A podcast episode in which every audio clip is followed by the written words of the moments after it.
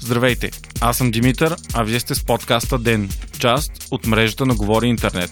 Честита нова година! Пожелаваме на всичките ни слушатели да чуват по-малко негативни новини в публичния свят и повече положителни в личния.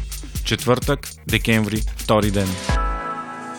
Бягство като шпионски филм разтърси световните медии. Става въпрос за това на Карлос Гон, бившият шеф на Renault Нисан. Той беше задържан в Япония през 2018 година по обвинение в занижаване на декларираните доходи от Нисан и злоупотреба с доверие. Гон прекара 107 дни в затвора, когато беше освободен под огромна гаранция. През април тази година обаче той беше отново задържан за източване на огромни суми пари от компанията за покриване на лични нужди, джетове и яхти, финансиране на бизнес проекта на сина си и много други. Отново под гаранция от $1 милион, той беше пуснат под изключително строг домашен арест с постоянно наблюдение и охранители. Предстоеше му дело и при осъдителна присъда ефективен затвор. Гон обаче шокира света и ден преди нова година се появи в Ливан. Карлос е роден в Бразилия, но от ливански произход и има френски паспорт. Бягството му обърка властите, тъй като никой не го е видял да излиза от дома му, а летищните власти не са регистрирали полет на човек с такова име. Според версия на ливанската телевизия MTV, Гон е избягал благодарение на паравоенна групировка. Професионалисти са се смесили с членове на музикална група, която е имала изпълнение в дома му в Япония. След това високият 167 см Гон се е скрил в калъв на голям музикален инструмент и така е бил изнесен от дома си и минал през летищните проверки в Токио.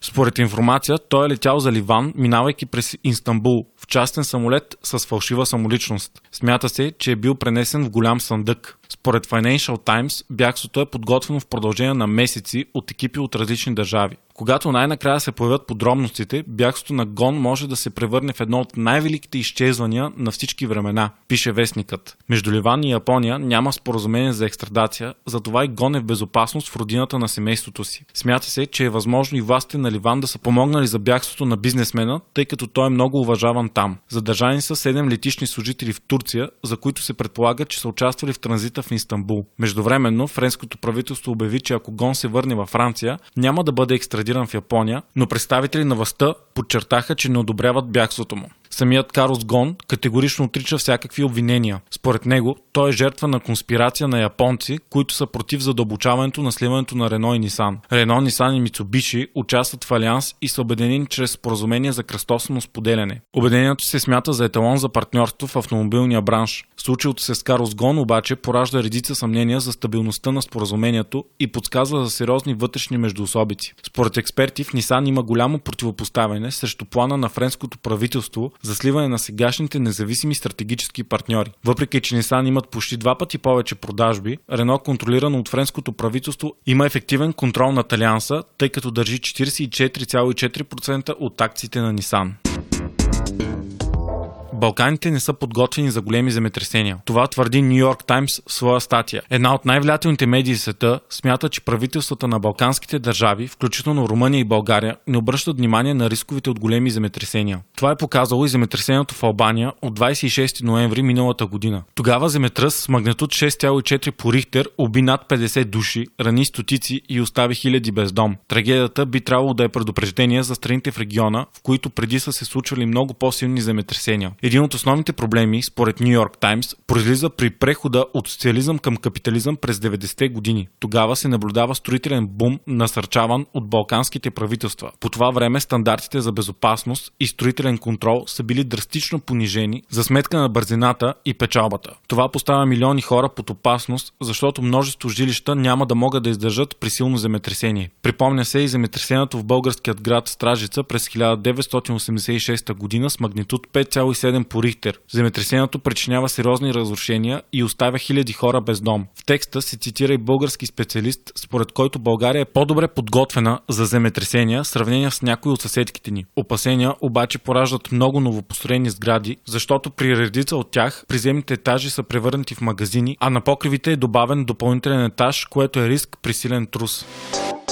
Хърватският град Риека и ирландският Голуей са новите културни столици на Европа през 2020 година, съобщава Дойче Веле. Риека е пристанище и кръстопът. Той е известен със своите средновековни сгради, дворци от Хабсбургската епоха и отпечатък от социалистическите времена – панелките. По време на Югославия градът се превръща във важно пристанище с корабостроителници и фабрики. Тогава населението нараства от 25 до 200 хиляди души. За 2020 година градът получава европейско финансиране от 40 милиона евро. Голяма част от тези средства ще бъдат дадени за реновиране на изоставените индустриални предприятия и превръщането им в модерни културни пространства и музеи. Риека е известен със своята културна идентичност. Тук се ражда първата югославска рок-група и хърватският пънк. Смята се, че Риека е един от най-толерантните градове в Хърватия. Тук се провежда, например, известен LGBT фестивал. Затова и мотото на града за културна столица е пристанище на многообразието. За сметка на това, Голуей е типичен пъстър малък ирландски град. Той е известен със своята природа, народна музика, танци и литература. Разположен е на Атлантическия океан и е с население от 80 хиляди души. Тук вали 240 дни в годината, но това не пречи градът да се смята за център на традиционната ирландска музика и улични музиканти да свират на всеки ъгъл.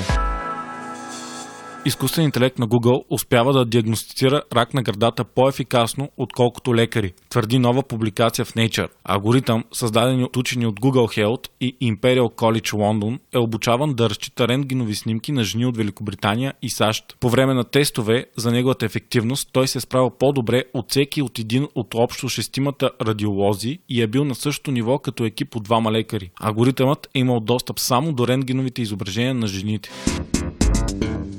От днес нидерландското правителство забрани официалното използване на името Холандия. Единственият термин за обозначаване на кралството остава Нидерландия. Целта е да се промени имиджа на страната и да не се идентифицира тя с марихуана и червени фенери. Северна и Южна Холандия са само две от 12-те провинции в кралство Нидерландия, където се намират трите най-големи града – Амстердам, Ротердам и Хага.